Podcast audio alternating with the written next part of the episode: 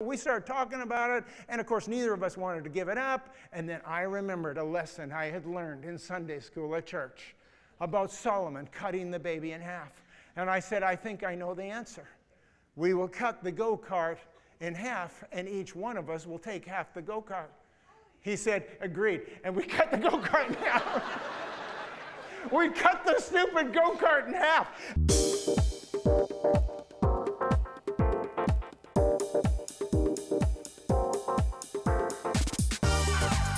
Welcome to Church of the Rock from Winnipeg.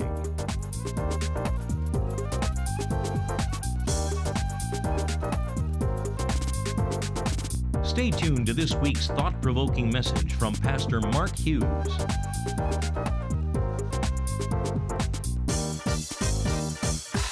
So today I'm concluding the, the series rather that I started a few weeks ago called Solid Rock or Sinking Sand. And what we did, we were looking at the parable of the building on the rock and building on the sand that Jesus tells us in the Sermon on the Mount. And I kind of look at it this way He describes only two kinds of people the rock dwellers and the sand dwellers. And of course, this is what he said He said, He who hears my word and does it is like the wise man who builds his house upon the rock. And he who hears my word and doesn't do it is like the foolish man who builds his house upon the sand. And then he went on and said this. And he said, and when the rains and the storms come. Notice how he didn't say if. It's not a matter if if storms are going to come in life, it's when the storms come in life. And he says those storms are going to come, and when those storms come, that house that's built on the sand, meaning your life, that house is going to come down, and the fall of that house shall be great, is what he said. And so when we look at scripture, it's amusing to me how many storm stories there are. Have you noticed that? There's a lot of storm stories. I mean, the big one, of course, is Noah's flood, pretty big storm. But there's other big storms. We have the book of Jonah. The book of Jonah is a story of a, a storm, right? Jonah got caught in the storm. They threw him overboard, got swallowed by a great fish. It's pretty dramatic. Uh, we, we look in the New Testament. We see Paul with his incredible journey on the Mediterranean Sea, and he's shipwrecked. And everybody miraculously is saved, and they are, they are shipwrecked and land on the island of Malta. Then we have Jesus in the Gospels continually inviting his disciples to go sailing at night in storms. Have you noticed that? He doesn't do it once, he keeps on doing it. I mean, he says, let's cross over to the other side. They go over to the other side only to be caught in the middle of the night in the middle of a storm. And where's Jesus? Sleeping. I'm thinking, is he just like messing with these guys that he keeps on leading them out into storms? Or was he maybe, just maybe, trying to teach them something that you will have the storms of life, and if these guys are going to be any value, any good in ministry, they're going to have to learn how to handle the storms and the adversities of life. And that's what this is all about. It's about building your life, building your house upon the rock so that when the storms come, not if, you will be able to stand. So each week I've been starting off with a true life story of building your house on the sand. Haven't been telling story about building on the rock because those are kind of boring. The ones on the sand are interesting stories. So when I grew up, my father owned a family cottage on Lake Manitoba on Delta Beach. Does anybody know Delta Beach? Has anybody been there? A few hands have been there. And here's a picture of where it is, in case you're wondering. So there's uh, Portage la Prairie, 15 miles north is Delta Beach. You can see this long, skinny beach. It's literally a delta. That's why it's called Delta Beach. You have this huge Lake Manitoba above it, and then you have all that blue there is Delta Marsh. And the only thing separating the marsh from the lake is this strip of sand, and there's one ring of cottages along this beach. Now, it was a fantastic place to grow up as a kid. The beach was immense. Uh, here's a picture of it. When the south wind came, the beach just went out for, and I'm not joking, it could go out a, a quarter of a mile. And it's because Delta Beach, it, the water is so incredibly shallow there. I mean, on a normal day, you could walk 100 yards and you're only up to your ankles. You walk a quarter of a mile, you're only up to your waist. It was pretty much impossible to drown in this lake. But you couldn't swim in it either. So that's another problem. Anyway, we grew up on this lake. It was great fun. Here's a picture way, way back when, black and white, and we're playing volleyball in the water. You can see it's only ankle deep. And so that was sort of the characteristic of this place was how shallow the water was. But I'll never forget because something happened in 1970. So you remember that Winnipeg got the floodway where they routed the water uh, of the Red River around the city of Winnipeg in case for a flood year, the city would be protected. But the second thing they did in 1970 was they built a, something called the Portage Diversion. A lot of people, a lot of Manitobans don't even know this exists, but it did. So here's a little picture of it where it is. This is right north of, of Portage la Prairie. There's this massive diversion where they take the Red River and they send it north to Lake Manitoba. Here's a picture of this, this channel. It's a huge channel that can take a, an immense amount of water. And so in a flood year, they will route this water away from Winnipeg, which would end up, of course, in the Red River, and eventually it would end up in the uh, Lake Winnipeg. But here's what they're doing is they're routing it into Lake Manitoba, which of course is changing the watershed, right? And so here's the outlet. This is where the water comes and it pours into Delta Beach. And I remember when this happened in 1970, I remember driving down to this exact spot right here, and we were standing there, and my dad was looking at it. Now, let me tell you something about my dad. He was, a, he was a lawyer, he was very smart, but the thing that got me about my dad was people see what they see. My, my father always saw what was going to be. He had this ability to see beyond and see something other people didn't see. And I remember we were standing at that outlet with that water coming into the lake, and he said this. He said, This is going to ruin our lake. He said, This is going to ruin the beach. We're going to lose our beach, and eventually we're going to lose our cottage. That's what he said. I remember that, that very day he was having a discussion with some of the other men, the fathers on the beach, and I was overhearing it, and they were disagreeing with him. They said, This, this lake is 160 miles long, 200 kilometers long. It's an immense lake. It's going to take whatever amount of water you bring into it. My dad said, But look how shallow it is. It is so shallow, it's going to take nothing in order for these waters to come up. So my dad was so convinced this was going to happen that every year he'd point it out to us kids. He'd say, Look where the water line is. It's a foot higher than it was last year. And that water line moved and it moved and moved. And after seven or eight years, my father just, out from underneath of us, sold the cottage. He just sold it. He was not going to be the foolish man who had his house built on the sand. And we went out to Lake of the Woods where you build your cottage on a rock. That's what happened. That's that transition there. So anyway, so then we left, left Delta Beach, and I hadn't returned for many, many years. So it was about 10 years later, and I'm now married to Kathy, and I said, you know what, let's go out to Delta Beach. I'll show you where we grew up uh, on Delta Beach, show, us, show you the place. And so, so we drove out there, and we walked out onto the beach, only to discover that the beach was gone. And here's a picture of what, what the water line looks like now. The, the, what they did used to be you could walk out of your cottage, you're right on the beach, there's no rocks. Everybody has a breakwater. Everybody has like a seawall of sorts. The water comes right up to the decks and to the cottages and whatever. And then I went and showed her my cottage that I grew up in. Here it is. And you got these massive boulders in front of it that never existed before, and this giant bridge that goes over to go down to, into what little bit was left of the beach. And I was shocked at what happened. And, and then I remembered what my dad had said. I remember my dad had predicted this years ago, and it was the reason he sold this place. So, 2011, there's this huge flood in the Assiniboine River Basin, and these waters are going everywhere. It comes into Lake Manitoba, and the lake and the marsh become one body of water. Every single cottage was flooded, and many of them were destroyed. And Jesus said, He who builds his house on the sand is a foolish man, and the fall of that house shall be great. Now, obviously, I don't care if you have a beach house somewhere, good for you. The beach is lovely. I'm just saying, when it comes to our personal life, these are the stories that I want imprinted into your head that what happens is that our lives have got to be built on the rock if we're going to sustain and survive the storms and adversities of life. So we've talked about a few things in this message we've, series. We've talked about freedom, we've talked about truth. Today I want to talk about wisdom because he talks about the wise man and the foolish man. In fact, he, he builds this kind of antithetical construct, doesn't he? He says that you have the wise man building his house on the rock and he will stand, and then you have the opposite on the other side, the foolish man building his house on the sand and his house will fall. And so then we want to obviously be the wise man. And so I want to give you a definition. It's going to take me a few minutes to get there, but we're going to have to talk about what is it to be wise, because I'm not sure that people fully know. So there's this ancient proverb, and it goes like this It says, He who doesn't know and doesn't know that he doesn't know is a fool, shun him. And he who doesn't know, but knows that he doesn't know, is a simpleton, teach him. But he who knows and doesn't know that he knows, and uh, uh is a, asleep, awaken.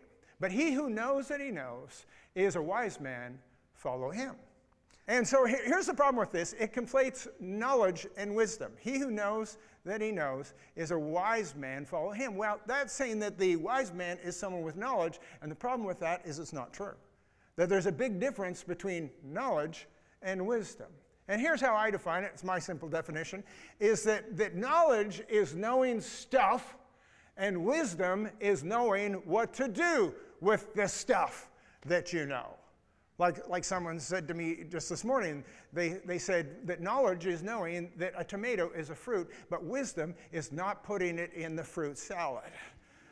And, and so there's a big difference between knowledge and, and, wisdom, and sometimes we get stuck on that. And, and here, here's the challenge with this because we sometimes think that because people are smart that that means they're wise. Not necessarily true. And we also think because people are dumb that makes them a fool. It's not true. I know smart people who are, are not very wise and i know dumb people that are nobody's fool. And so let's start with what it means to be a fool and then i'll talk about what it is to be wise because the scripture de- describes and defines what a fool is.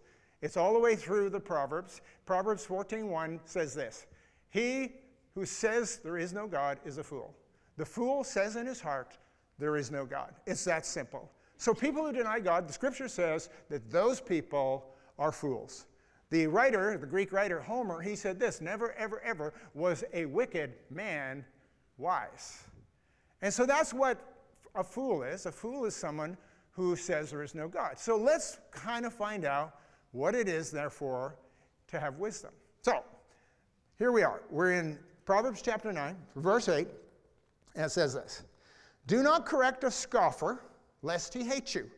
Rebuke a wise man, and he will love you. Give instruction to a wise man, and he will be still wiser. Teach a just man, and he will increase in learning. The fear of the Lord is the beginning of wisdom, and the knowledge of the Holy One is understanding. For by me your days will be multiplied, and the years of your life will be added to you. So he begins by saying this don't even bother correcting a scoffer or a fool, because they're just going to hate you. Probably every one of you has had this experience in life, have you not? Pearls before swine, right? He says, but on the other hand, if you rebuke a wise man, he will love you and he will become wiser. And not only that, but that wisdom that he gains will add years to his life. That's what it says, right? I'm not paraphrasing this, but that's what it, what it says. And so here's where we're going with this because he tells us a couple of things about wisdom, what wisdom is, and how we get wisdom. I'm going to throw it up on the screen so you're real clear on it. Number one, the fear of the Lord is the beginning of wisdom. And number two, the knowledge of the Holy One is understanding. So we're going to begin with this idea that wisdom's going to come eventually if you begin with the fear of the Lord. So let's take a little bit of a deep dive into the Old Testament. Let me ask you this question. I think you know the answer. Who was the wisest man in Scripture? Who does the Bible say was the wisest man? What was his name? Yeah, it was King Solomon. He was the wisest man. And, and you remember the story, don't you? Uh, he asked for wisdom. He had this dream. God said, Ask what you will. He says, I want wisdom to lead this people. God was so happy that he didn't ask for riches and honor, that he gave him wisdom and riches and honor as well. And then the emblematic story, the quintessential example of that wisdom, you all remember, it was the story of cutting the baby in half. Remember that story? Cra- crazy story, isn't it? So I know you know the story, but let's roll through it anyway. So you have these two women. They have these babies roughly around the same time, and then one rolls over, I know I shouldn't laugh, rolls over on her, on her baby, suffocates the baby, and realizes the baby's dead. So she swaps out for the other woman's baby. So now they're arguing about it. I think a mother knows which one's her baby. I think people know. But anyway, so they're arguing about which baby is, belongs to which mother, and they're going on because there's only one alive. And so eventually they couldn't uh, agree amongst themselves, so they brought it before King Solomon. So King Solomon sees two women, one baby, and he has to figure out, because he's the one who has to judge in this situation, who belongs to the baby. Now, here's my question Did he have knowledge as to what was what? No, he didn't know. He didn't know whose baby it was. How would he know? He had no knowledge of that. no understanding of who the baby belonged to. So then he was going to have to employ wisdom to figure it out. And so his wisdom was well, it's a simple solution. We'll just cut the baby in half, we'll give half to each mother, and problem solved, and everybody's happy. right? I mean, tell me this isn't a bizarre story. It's a bizarre story. Anyway, so this is what he, he says, and immediately the woman who was the true mother said, Let the other woman have it. And then Solomon gave it to that woman because he knew that the one who was the true mother would save the child, even if that meant giving that child up. So that was the wisdom of Solomon, as it were. And I have a true life example of this where I employed the exact same thing and it worked perfectly. So let me tell you the story. So when I was in grade four, five, and six, my best friend was a guy named Randy and we did everything together. He lived a half a block away from me. We went to school together every day. We hung out every day, and uh, we did everything together. And then when we were in grade six, there was this big craze in our neighborhood. Everybody was building go karts and racing go karts around the neighborhood. So Randy and I decided to pool our allowances and build one go kart together. You needed two people because they had no motors. You had one person drive, the other person pushed, and then you swapped. So you needed a team anyway. So we built this fantastic go kart. We bought an axle and we bought wheels and we built this go kart. We painted it blue with a gold stripe. We called it the Blue Bomb after the Winnipeg Blue Bombers. And it was easily the prettiest go kart in the neighborhood. Not the fastest, but that had a little bit to do with us.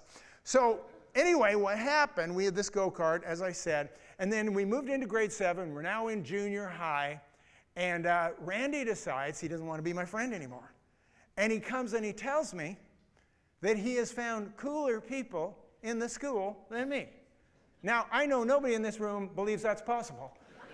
Because whatever room I'm in, I'm clearly always the coolest person. So we all know that part of the story is false. But anyway, he comes and he says, basically, he broke up with me. We had been best friends for three years, and he says, I'm not going to be your friend anymore. We were breaking up. Now, this was a good experience for me because over the next eight or 10 years, I was going to have a lot of girls break up with me. So, this was really good practice for me to get used to that. So, anyway, you know, guys are pretty dopey. And so I was actually okay with it. If he wanted to break up with me and if he didn't want to be my friend anymore, guys are, it's not like women. I mean, we're so dopey. And I went, okay, we don't have to be friends anymore.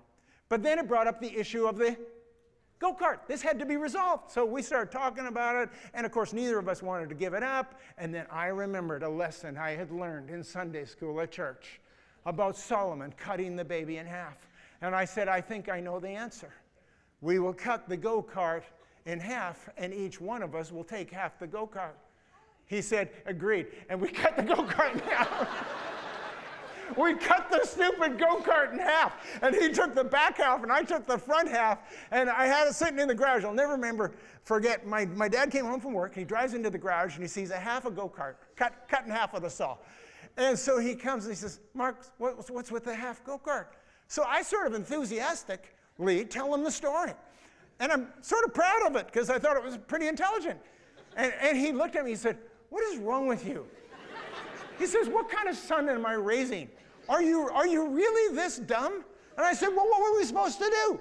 We were no, long, no longer going to be friends anymore, and, and we both wanted the go kart, so we cut it in half. What else was I supposed to do? He said, Why didn't you just give it to him, and then at least one of you would have a, go, a whole go kart?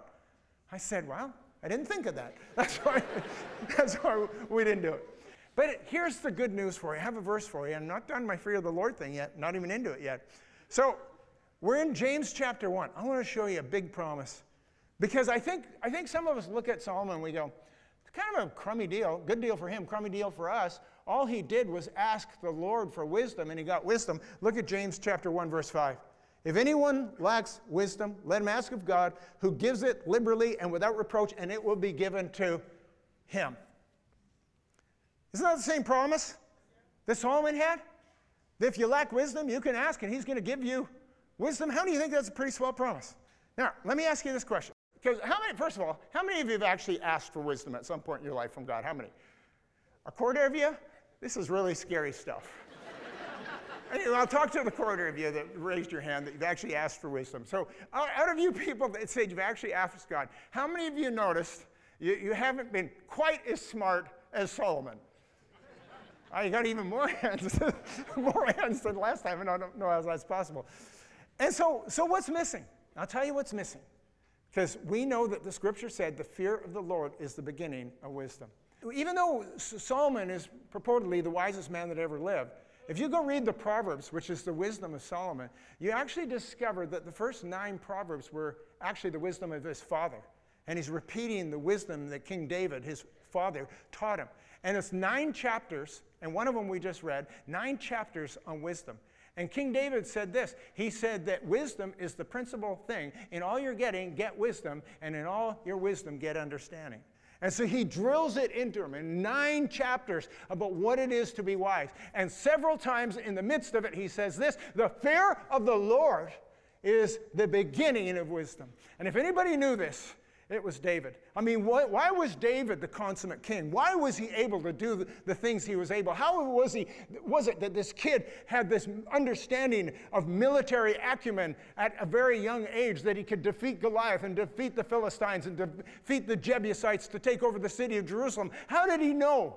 And the answer is he was a man after God's own heart. And he relied fully and wholly on the Lord, and he did not do it in his own strength. Remember what he said to Goliath? You come with spear and spear and sword and javelin. I come to you in the name of the Lord of the hosts of the armies of Israel. He knew he wasn't doing it on his own. And it was the fear of the Lord that was the beginning, the core of his wisdom, this reverence and this understanding that God was providential and awesome and sovereign, and that all great things come down from above. And he knew that. And every time he lost the fear of the Lord, those were the moments that he fell into great disarray. His greatest blunders, every one of them, were when he lost the fear of the Lord. And if we're ever going to be really wise according to Scripture, we have to begin with that sense of reverence and awe and wonder about God. And always remember it's about Him, not us. So that's the first thing. Second thing is this the knowledge of the Holy One is understanding. So I want you to be really clear about this. He says the knowledge of the Holy One, not the knowledge about the Holy One. And see, there's a big difference between the knowledge of God and the knowledge about God. And a lot of people know about God, but do they know of God? And here's the conclusion to this. See, a lot of people think if I memorize scripture and if I keep all the laws and rules and regulations, then I'll be wise. And if we learn nothing from scripture, we discovered what? That the Pharisees were not wise people. They were smart, they knew the rules, they kept all the rules, but they were not wise because they didn't have a knowledge of God, they had a knowledge about God. And I think the conclusion of this is that rules do not create wisdom. You can't, you can't rule people into wisdom. That's why tyrants and dictators love rules. You know that? They love rules because you can, people are compliant with rules. And that's never what God's intent really was. And it's kind of weird because we look at our culture today, and our culture loves rules. Have you noticed that? I mean, we're supposed to be in a democracy where the rule of the people, yet why do we have so many laws? There are tens of thousands of laws on the books in Canada, tens of thousands of laws on the books in the US, every state, every province, every city, every municipality, laws upon laws upon laws upon laws. And we are ruled by laws, and these laws don't make any, us any wiser. Yeah, let me give you a couple examples. Do you know that there's a law on the books in Idaho that is, is illegal to give your fiance a box of chocolates over 50 pounds? now, and my question for you is this: like, is this like a big problem in Idaho? Are, are like are like, like these potato farmers like buying too big of boxes of chocolates for people? Or who is that one potato farmer that did this? And so they had to bring down a law for that. Do you know in Alabama, there is a law that it is illegal to drive your car blindfolded. My question is that necessary? Do we really need a law about that? I'm just wondering, like, has that been a big problem in Alabama? People driving around with blindfolds? We better pass a law on that. And this, this is my favorite one. So in Waynesboro, Indiana, there is a bylaw still on the books today, uh, Waynesboro, uh, Virginia, rather, on the books today. And a woman may not drive a car down Main Street unless her husband walks in front of the car waving a red flag.